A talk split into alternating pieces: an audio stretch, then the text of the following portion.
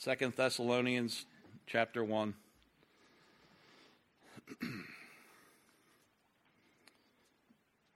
Paul, Silvanus, and Timothy to the church of the Thessalonians in God, our Father and the Lord Jesus Christ. Grace to you and peace from God our Father and the Lord Jesus Christ. We are bound to thank God always for you, brethren, as it is fitting, because your faith grows exceedingly, and the love of every one of you all abounds toward each other so that we ourselves boast of you among the churches of God for your patience and faith in all your persecutions and tribulations that you endure, which is a manifest evidence of the righteous judgment of God, that you may be counted worthy of the kingdom of God for which you also suffer. Since it is a righteous thing with God to repay with tribulation those who trouble you, and to give you who are troubled rest with us when the Lord Jesus is revealed from heaven with his mighty angels. And Father, we thank you for your word this morning. It has life in it, Lord. It has power. It's able to pierce our hearts and divide between the soul and the spirit and the joints and the marrow, God. That we would hear your voice this morning. It discerns the thoughts and intents of our very hearts, God. And many of us are hurting, Lord, living in these days that are wicked and filled, filled with evil, Lord, and hatred and anger, God. I pray that we would remain a light for you, Lord, that we would love others still in the midst of this, Lord. We would understand the calling and the charge that you gave. Love one another as I has loved you. This is how all men will know that you belong to me by the love that you have one for another. Help us to hear your voice, Lord. Help us to respond rightly to you with good and honest hearts. In Jesus Christ's name, amen. You may be seated.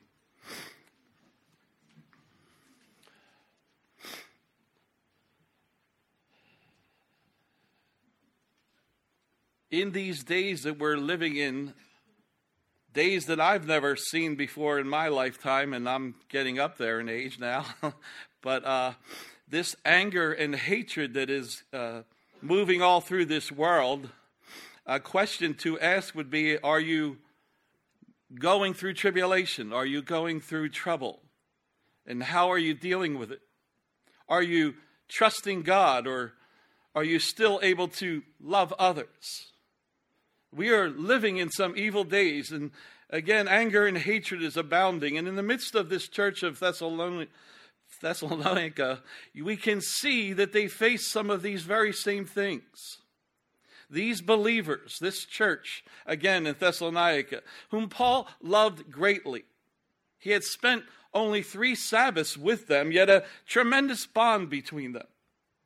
He was unable to be with them physically at this point. He sends Timothy to check on their faith in Christ, to encourage and to help establish them. Paul is unsure of their walk at this point. And he says in 1 Thessalonians 3 For this reason, when I could no longer endure it, I sent to know your faith, lest by some means the tempter had tempted you, and our labor might be in vain. And so Timothy returns to Paul with good news of their faith and their love. They were standing fast in the Lord. And he encourages them to walk holy before the Lord and to love the Lord and to love others. That they would abound in this love for God and again for others. They would keep increasing in love. He writes in 1 Thessalonians 4 But concerning brotherly love, you have no need that I should write to you, for you yourselves are taught by God to love one another. He tells them of the coming of the Lord, the saints being caught up into the clouds, that they were not appointed to wrath. He says, Comfort one another with these words. Comfort one another. We have a God of comfort, a God that is a God of compassion. He cares for us. He also says to be awake and be sober and watch for Christ's coming. And it's a great message for all of us to hear now that we would live in light of his coming and that we be faithful to the Lord Jesus Christ. Good and faithful servants awaiting our master's return. Even in tribulation, the scripture says that we should rejoice always. And how can we do that? The message from the Gospels and the message from this particular scripture this morning is to know that God is in control of your life. That you can pray without ceasing, as Celine said.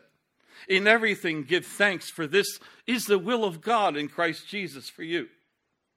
That you can trust God and you can trust His love for you and that we can live for Christ. And so Paul writes Second Thessalonians. It's written about a year after First Thessalonians, somewhere around 53 AD.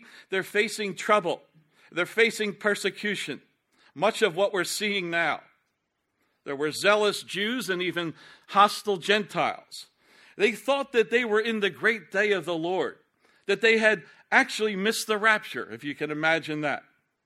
Paul will correct their thinking in the midst of the scripture by laying out again what must happen before Christ's return. 2 Thessalonians 2 3, he says, Let no one deceive you by any means, for that day will not come unless the falling away comes first. And the man of sin is revealed, the son of perdition, the Antichrist. That day has not come as Paul speaks, but it is at the doorstep even now. For us, it is close. And I believe we are seeing the falling away happening now. So Paul writes this letter. He writes from Corinth. It's his second missionary journey. He's answering problems existing in this church. He's correcting and encouraging them in their persecution. So Paul writes again this second letter, Second Thessalonians uh, chapter 1, verse 1, Paul, Silvanus, and Timothy to the church of the Thessalonians in God our Father and the Lord Jesus Christ. Grace to you and peace from God our Father and the Lord Jesus Christ. Timothy and Silvanus Silvanus, actually, it's the Latin word that uh, describes the name Silas. So it's Paul and, and, Timothy and Silas. They spent time together in jail at Philippi. Uh, they were beaten with many stripes. They were placed in stocks. And but at midnight, they began praying and singing praises to God. And in the midst of that, there was a great earthquake, and the foundations of the prison were shaken, and all the jail doors were opened and the shackles fell off. And they had a history together. Uh, I can just imagine them saying, even now, uh, the, you know, Paul, remember the time that we were in the jail at Philippi and how we began singing, and all the shackles just came off, and the jail cell doors opened, and the jailer himself was ready to kill himself. And so they had a history together. And they were set free by God in the midst of their praise and Timothy, my own son in the faith, Paul writes in 1 Timothy 1. Timothy, my dearly beloved son. Timothy, our brother, the description of the relationship that Paul had with Timothy. He was a trusted fellow laborer for Christ. So, Timothy and Silas, they were part of the planting of this church. And I want to just read that out of Acts chapter 17. This was the beginning of the church of Thessalonica if you'd bear with me. Acts 17. Now, when they had passed through Amphipolis and Apollonia, they came by Thessalonica, where there was a synagogue of the Jews. Then Paul, as his custom was, went into them and for three Sabbaths reasoned with them from the Scriptures, explaining and demonstrating that the Christ had to suffer and rise again from the dead, and saying, This was this Jesus whom I preach to you is the Christ. And some of them were persuaded and a great multitude of devout Greeks and not a few of the leading women joined Paul and Silas. But the Jews who were not persuaded, becoming envious, took some of the evil men from the marketplace, and gathering a mob, set all the city in an uproar and attacked the house of Jason, and sought to bring them out to the people. But when they did not find them, they dragged Jason and some brethren to the rulers of the city, crying out, These who have turned the world upside down have come here too. Jason had harbored them, and these were all acting contrary to the decrees of Caesar, saying there is another king, Jesus. And they troubled the crowd and the rulers of the city when they heard these things. So when they had taken security from Jason and the rest, they let them go. And the brethren immediately sent Paul and Silas away by night to Berea. When they arrived, they went into the synagogue of the Jews. So, three weeks Paul spent with this uh, group of believers in Thessalonica. Uh, they formed a very strong bond, and uh, Timothy and Silas were part of the team that uh, planted this church to the church of the Thessalonians and God our Father and the Lord Jesus Christ. So it is in God our Father and the Lord Jesus Christ that they plant this church. They had great intimacy in the Father, in the Lord Jesus Christ. They had a bond. Paul writes in Romans, he says, Likewise, you also reckon yourselves to be dead indeed to sin, but alive to God in Christ. Jesus our Lord. In Christ, if you re- remain in me and I in you. Jesus would speak about that in John 15. He would say, Abide in me and I in you, as the branch cannot bear fruit of itself unless it abides in the vine. Neither can you unless you abide in me. I'm the vine, you are the branches. He who abides in me and I in him bears much fruit, for without me you can do nothing. And so they were in Christ as Jesus uh, calls us now to abide in him. They had that relationship with the Lord. They were in Christ. And so Second Thessalonians 1, verse 2 says, Grace to you and peace from God our Father and the Lord Jesus Christ. So God's grace, it's his unmerited favor upon us. We don't deserve it. His good hand upon us. So his peace is not like the world. Jesus would say that, My peace I give to you, not like the world gives. And so, a great blessing, his favor, and his peace upon you. In verse 3, it says, We're bound to thank God always for you, brethren, as it is fitting, because your faith grows exceedingly, and the love of every one of you all abounds toward each other.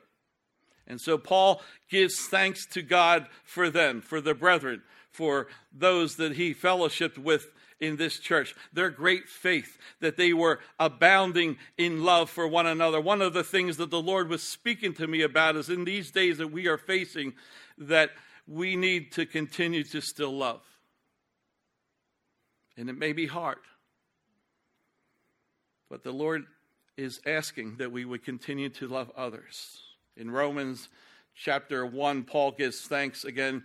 First, I thank my God through Jesus Christ for you all that your faith is spoken of throughout the whole world.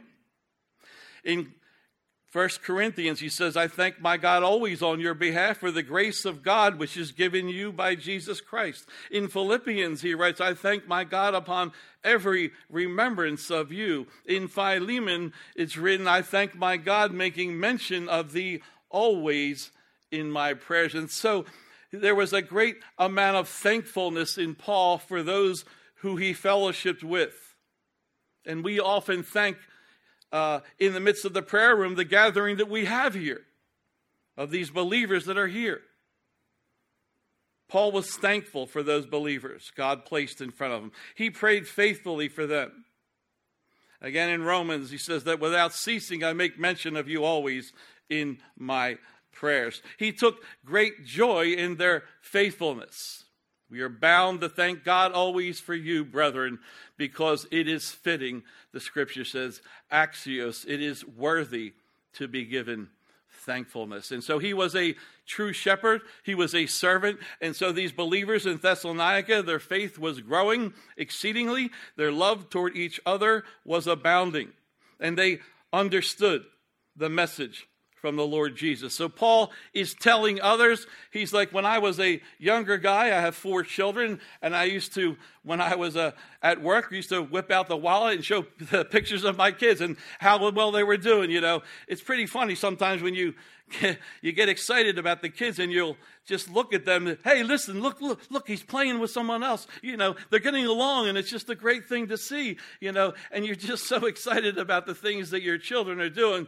But Paul is seeing these believers like that. He's seeing that they're doing well, that they have great faith, that their love is abounding one for another. And he took he was a proud father. He boasted of them. And that's what it's going to say in the next verse in Second Thessalonians 1 4. It says, So that we ourselves boast of you among the churches of God for your patience and your faith in all your persecutions and tribulations that you endure. They gloried in the work that God had done in them. And only God can do that kind of work. He takes an old heart of stone out and he places in a heart of flesh and he places his spirit within us and he changes us. And so all the glory belongs to God. Uh, Paul writes in 1 Corinthians, It is written, He who glories, let him glory in the Lord. He's quoting from Jeremiah that uh, we should never glory in our own accomplishments. In Jeremiah 9, thus says the Lord, let not the wise man glory in his wisdom, let not the mighty man glory in his might, nor let the rich man glory in his riches, but let him who glories glory in this, that he understands and knows me. I am the Lord exercising loving kindness and judgment and righteousness in the earth. For in these I delight, says the Lord. And so Paul gloried in the fact that God had done a work in these believers in Thessalonica through intimacy and the knowledge of Him in time alone with Him. And that is the only way that we will get to know God by spending time with Him each day. Paul, again, rejoicing with these believers, he's speaking to the other churches by the work of God. Like I used to carry my wallet around. Look, you know, he's telling them about what God has done in them. It wasn't His work, it, it was their patience that they were given by God and faith in the midst of it, in the persecution and tribulation. And we are living in some very trying times today. Very trying. And it's worn heavy on many of uh, the Lord's believers and his children. And God is a God of compassion. I want you to know that in the midst of uh, looking at all these things, that the message from the Lord was that he cares greatly for his flock and his children and He loves you. He loves you deeply. So they endured like the prophets. James writes about as an example their patience and faith and all your persecutions and tribulations that you endure. James writes, Indeed, we count them blessed who endure. You've heard of the perseverance of Job and seen the end intended by the Lord, that the Lord is very compassionate and merciful. And so the question for us is how do you endure in the midst of tribulation? How are you enduring in this world right now? Are you staying close to Jesus? Are you trusting in the Lord? Do you believe He'll work this thing for your good because you love Him and that you're called according to His purposes? Will you let Him mold and conform you to Christ's image? Will you trust God? You trust your Father, the one who loves you, who gave his life for you. You trust him and give him praise even in the storm. You know, David writes that he offered up sacrifices of shouting. Even like Paul and Silas, they were in the prison in Philippi, spread out in stocks. Yet they praise God. Is that what we are doing in the midst of this? David writes, Though a host should encamp against me, my heart shall not fear. Though war should rise against me, in this will I be confident. These believers had patience. They had faith in all their persecutions and tribulations. David again writes, For in the time of trouble he shall hide me in his pavilion. In the secret place of his tabernacle he shall hide me. He shall set me high upon a rock.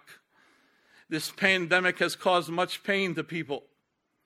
And the children of God have not been exempt from that.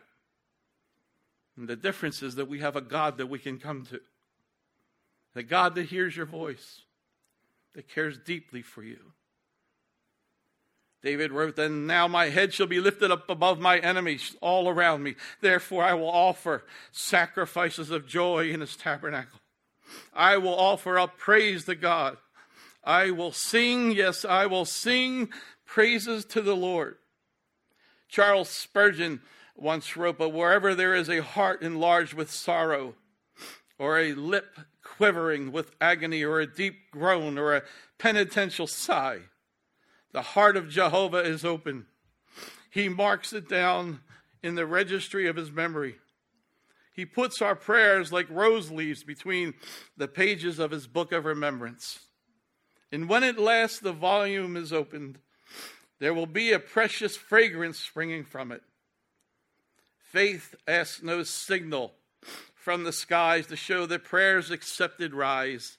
Our priest is in his holy place and answers from the throne of grace. Charles Spurgeon, the Prince of Preachers, wrote, You know, he was a sickly man. He, uh, he uh, was often uh, sidelined and uh, he had uh, some problems uh, with his mind. He was depressed often, and yet he wrote these tremendous things. And uh, it is a he had an intimacy with God, and the writings that he, he wrote. I'm directed by the Holy Spirit, really speak of his intimacy. He writes, He has a book, God has a book of remembrance for those who fear the God and who meditate in his name, Malachi. You know, God remembers you when you espoused yourself to him in Jeremiah chapter 2, when you went after him in a wilderness. He keeps your tears in a bottle. In Psalm 56 says that he says those who sow in tears shall reap joy, God says. And so, in the midst of what we're going through now, you can come to this Father that you have. Peter writes, For to you that for to this you were called, because Christ also suffered for us, leaving us an example that you should follow his steps. Who committed no sin, nor was deceit found in his mouth who, when he was reviled, did not, did not revile in return. When he suffered, he did not threaten, but committed himself to him who judges righteously. And so we can believe that God will handle what we are up against. You can commit yourself to your heavenly Father. You can trust him. He's a righteous judge. The writer of Hebrews says, Nothing in all creation is hidden from God. Everything is naked and exposed before his eyes, and he's the one to whom we are accountable. And God is for you. Scripture says, If he's for you, who could be against you? He's sovereign over your life. You're able to trust him. Second Thessalonians 1 verse 4 so that we ourselves boast of you among the churches of God for your patience and faith and all your persecutions and tribulations that you endure. So Paul writes in Romans that tribulation actually produces something good, right? It produces uh, uh, perseverance. And perseverance you know brings forth character and character brings forth hope. And so god builds something in the midst of tribulation. Do we like it? No we don't like it. But god is the great potter. He is molding us into something that's better. He's building in the midst of tribulation.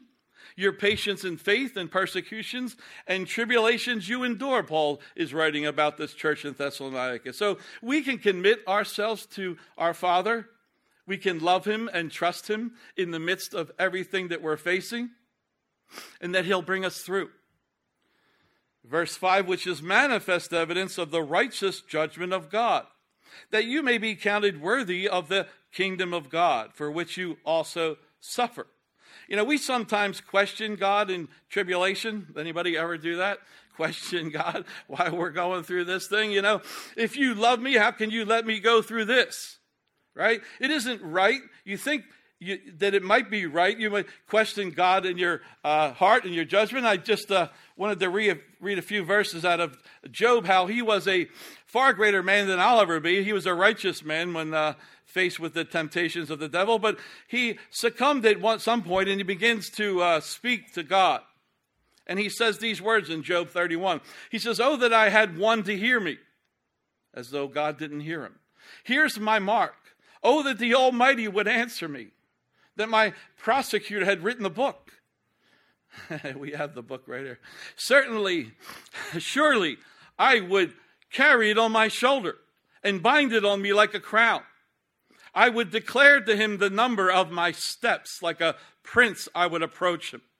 And so we can begin to question God in the midst of trouble, persecution, in the midst of uh, tribulation. We can start to question God. And Job did that. And God answered. In Job chapter 38, then the Lord answered Job out of the whirlwind and said, Who is this who darkens counsel by words without knowledge? Now prepare yourself like a man. I will question you, and you shall answer me. Where were you when I laid the foundations of the earth? Tell me if you have understanding.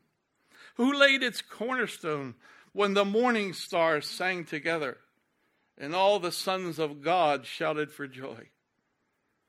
And God goes on for a while to speak to Job that God is sovereign. In Job chapter 40, the scripture says, Moreover, the Lord answered Job and said, Shall the one who contends with the Almighty correct him? He who rebukes God, let him answer it. And so we can get in that position where we start to question God. And I'm thankful that we have the scripture from Job, a righteous man that questioned God, but God says, Hey, I have this. You can trust me. I'm sovereign over all. You know, I'm the Lord of the universe, the maker of heaven and earth. And you can trust me, Job. You can trust me, Kevin. You can trust me, all those seated here this morning. Some of God's best work is done under pressure, believe it or not. Tribulation, even our persecution, He molds and conforms us to the image of Christ. That is the ultimate goal of the Father. He speaks of that in Romans chapter 8, that we would be molded and conformed to the image of Jesus Christ. The church actually thrives under persecution. First Peter, he writes, Beloved, do not think it strange concerning the fiery trial which is to try you, as though some strange thing happened to you.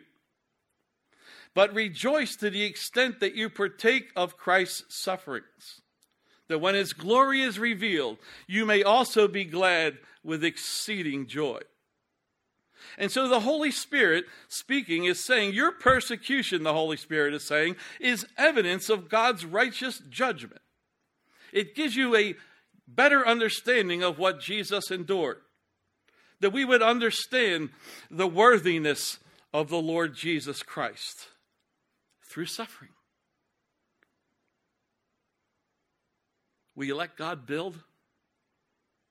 Sometimes it's going to take fire. He's like a refiner's fire, like fuller's soap, the scripture said. The church today in Syria and Iraq and churches in Iran and Africa, and as Celine says, in Lebanon, under pressure, under persecution. Are they questioning God for what they're facing? He's like a refiner's fire and a fuller's soap. He shall sit as a refiner and a purifier of silver, and he shall purify the sons of Levi and purge them as gold and silver, that they may offer unto the Lord an offering in righteousness. Then shall the offering of Judah and Jerusalem be pleasant unto the Lord, as in the days of old, as in former years. Malachi chapter 3, verse 4. Our God is a consuming fire. He's a holy and righteous God. We sing the song, Holy Fire, burn away my desire for anything that is not of you and is of me. I want more of you and less of me. Empty me. Empty me in verses 6 and 7. And so God hasn't forgotten us in the midst of all of this, in the midst of this pandemic that's going on, in the midst of the suffering that we've uh, experienced. In verse 6, it says, Since it is a righteous thing with God to repay with tribulation those who trouble you, and to give you who are troubled rest with us when the Lord Jesus is revealed from heaven with his mighty angels. And so God sees everything. There's a tremendous scripture back in uh, Genesis that speaks of how Jesus actually appeared to Hagar, who was the concubine to Abraham, even on her way out with her son Ishmael, that God appeared, Jesus appeared to her. And she exclaims, she says, You're the God that sees. Yeah, He's the God that sees everything. He hasn't missed what you're going through. Nothing in all creation is hidden from God. Nothing is naked. Everything is naked and exposed before his eyes. And he's the one to whom we're accountable for. He sees everything. Nothing has gotten past him. He understands what you're suffering and what you're going through. So young children wearing masks and things that are going on in this world, and they're evil. He sees your persecution. And it is right to God for him to repay with tribulation those who trouble you. I remember that verse often. God, you said it was right for you to bring tribulation against those who trouble me. You know, God sees it right for that, that he'll deal with those who are bringing trouble to you. And I love that verse. You know, it's good to remember the power of God and how he is a faithful father. Let God deal with them. Romans 12, 19. Beloved, do not avenge yourselves, but rather give place to wrath. For it is written, Vengeance is mine. I will repay, says the Lord. God will repay. He's your defense. He's your rear guard. He's your strong tower. He is your banner. Let him repay. Let him deal with it. David had an opportunity to take matters into his own hands. You know, uh, in the midst of uh, dealing with uh, Saul. You know, he had uh, been running and on the run from Saul. He was hiding in a cave, you know, and uh, Saul happened to come in there cave to relieve himself. David's men wanted him to kill Saul. In the midst of that, you know, that God just brought this man Saul, who was evil and wicked, into the midst of the cave, and go ahead, David, you can kill him. Yet the scripture says David's heart troubled when he took action, not waiting on the Lord. You know, he took a piece of his, uh, of his garment just to let him know. And even with that, he was troubled by that. He says he would let the Lord avenge him. I just want to read a few scriptures from that in uh, 1 Samuel 24. Therefore, let the Lord be judge and judge between you and me, and see and plead my case and deliver me out of your hand. So it was when David had finished speaking these words to Saul that Saul said, Is this your voice, my son David? And Saul lifted up his voice and wept. Then he said to David, You are more righteous than I, for you have rewarded me with good, whereas I have rewarded you with evil. And you have shown this day how you have dealt well with me. For when the Lord delivered me into your hand, you did not kill me. For if a man finds his enemy, will he let him get away safely? Therefore, may the Lord reward you with good for what you have done to me this day. And now I know indeed that you shall surely be king, and that the kingdom of Israel shall be established in your hand. David could have taken matters into his own hands, and we can do that as well. But he didn't. He trusted God, and he let God deal with Saul. He trusted him. Will you trust the Lord? Will you let him deal with your enemies? Is that what we're doing now? Do you let the Lord avenge or repay, or is it you? You know, David trusted God. He knew that God was sovereign over his life. And uh, Jesus speaks about these things in Matthew chapter 5. He says to pray for your enemies. He says, You've heard that it was said, You shall love your neighbor and hate your enemy. But I say to you, love your enemies, bless those who curse you. Do good to those who hate you, and pray for those who spitefully use you and persecute you. That you may be sons of your Father in heaven, for he makes his sun rise on the evil and on the good, and sends rain on the just and on the unjust. For if you love those who love you, what reward have you? Do not even the tax collectors do the same? And if you greet your brethren only, what do you do more than others? Do not even the tax collectors do so?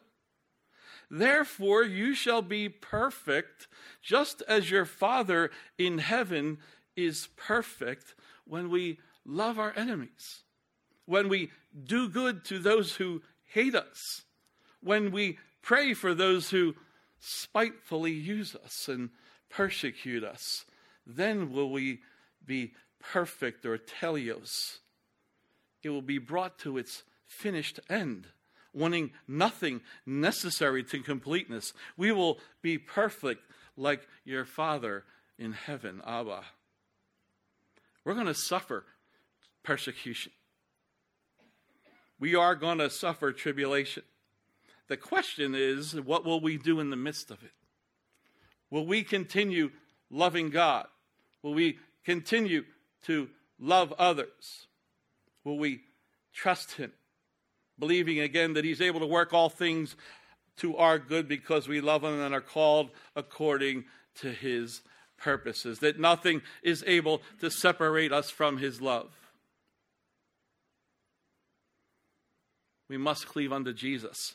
Can I say again that I've never seen or experienced in my lifetime a world that has become so wicked, filled with so much anger and so much hatred? But that we would remember in the midst of that, that we wouldn't be a part of that. That we would understand the heart of Jesus. And as he speaks out of Luke chapter 23, he says, even from the cross, Jesus said, Father, forgive them, for they do not know what they do. And they divided his garments and cast lots. And the people stood looking on. But even the rulers with them sneered, saying, He saved others. Let him save himself if he's the Christ, the chosen of God. The soldiers also mocked him, coming and offering him sour wine, and saying, If you're the king of the Jews, save yourself. An inscription also was written over him in letters of Greek and Latin and Hebrew This is the King of the Jews. Jesus said, Father, forgive them. He forgave from the cross, He loved from the cross. Shall we not forgive now? Shall we not love now? We live in a very angry world. The question is, how does Jesus want us to respond in the midst of this world? He speaks again in Matthew 5. He says, Blessed are the merciful, for they shall obtain mercy. Blessed are the pure in heart, for they shall see God. Blessed are the peacemakers, for they shall be called sons of God. Blessed are those who are persecuted for righteousness' sake, for theirs is the kingdom of heaven. Blessed are you when you when they revile and persecute you and say all kinds of evil against you falsely for my sake. Rejoice and be exceedingly glad, for great is your reward in heaven. For so they persecuted the prophets who were before you. Rejoice. You're under persecution now. And I believe it's finally hit the shores of the United States. And the church has become affected. Many hearts are, are feeling the pain of uh, rejection and, and trouble. Blessed are you when they revile and persecute you and say all kinds of evil against you falsely for my sake. Jesus never reviled back. Shall we revile? He said, Love one another as I have loved you. This is how all mankind will know that you're mine. This is how everyone will know that you belong to me by the love that you have one for another. Don't get caught up in the anger and the hatred. You know, many times I often find myself talking to a inanimate object like a TV, maybe watching Fox News or whatever. You know, you got to get away from these things. There's too much anger and hatred in this world. You don't want to be a part of that. Jesus doesn't want you to act that way. Now, you love Jesus and you trust Him and you love others. You keep loving in the face of wickedness. You keep loving for Jesus' sake. You let your love abound as this church of Thessalonica, their love was abounding from one to another.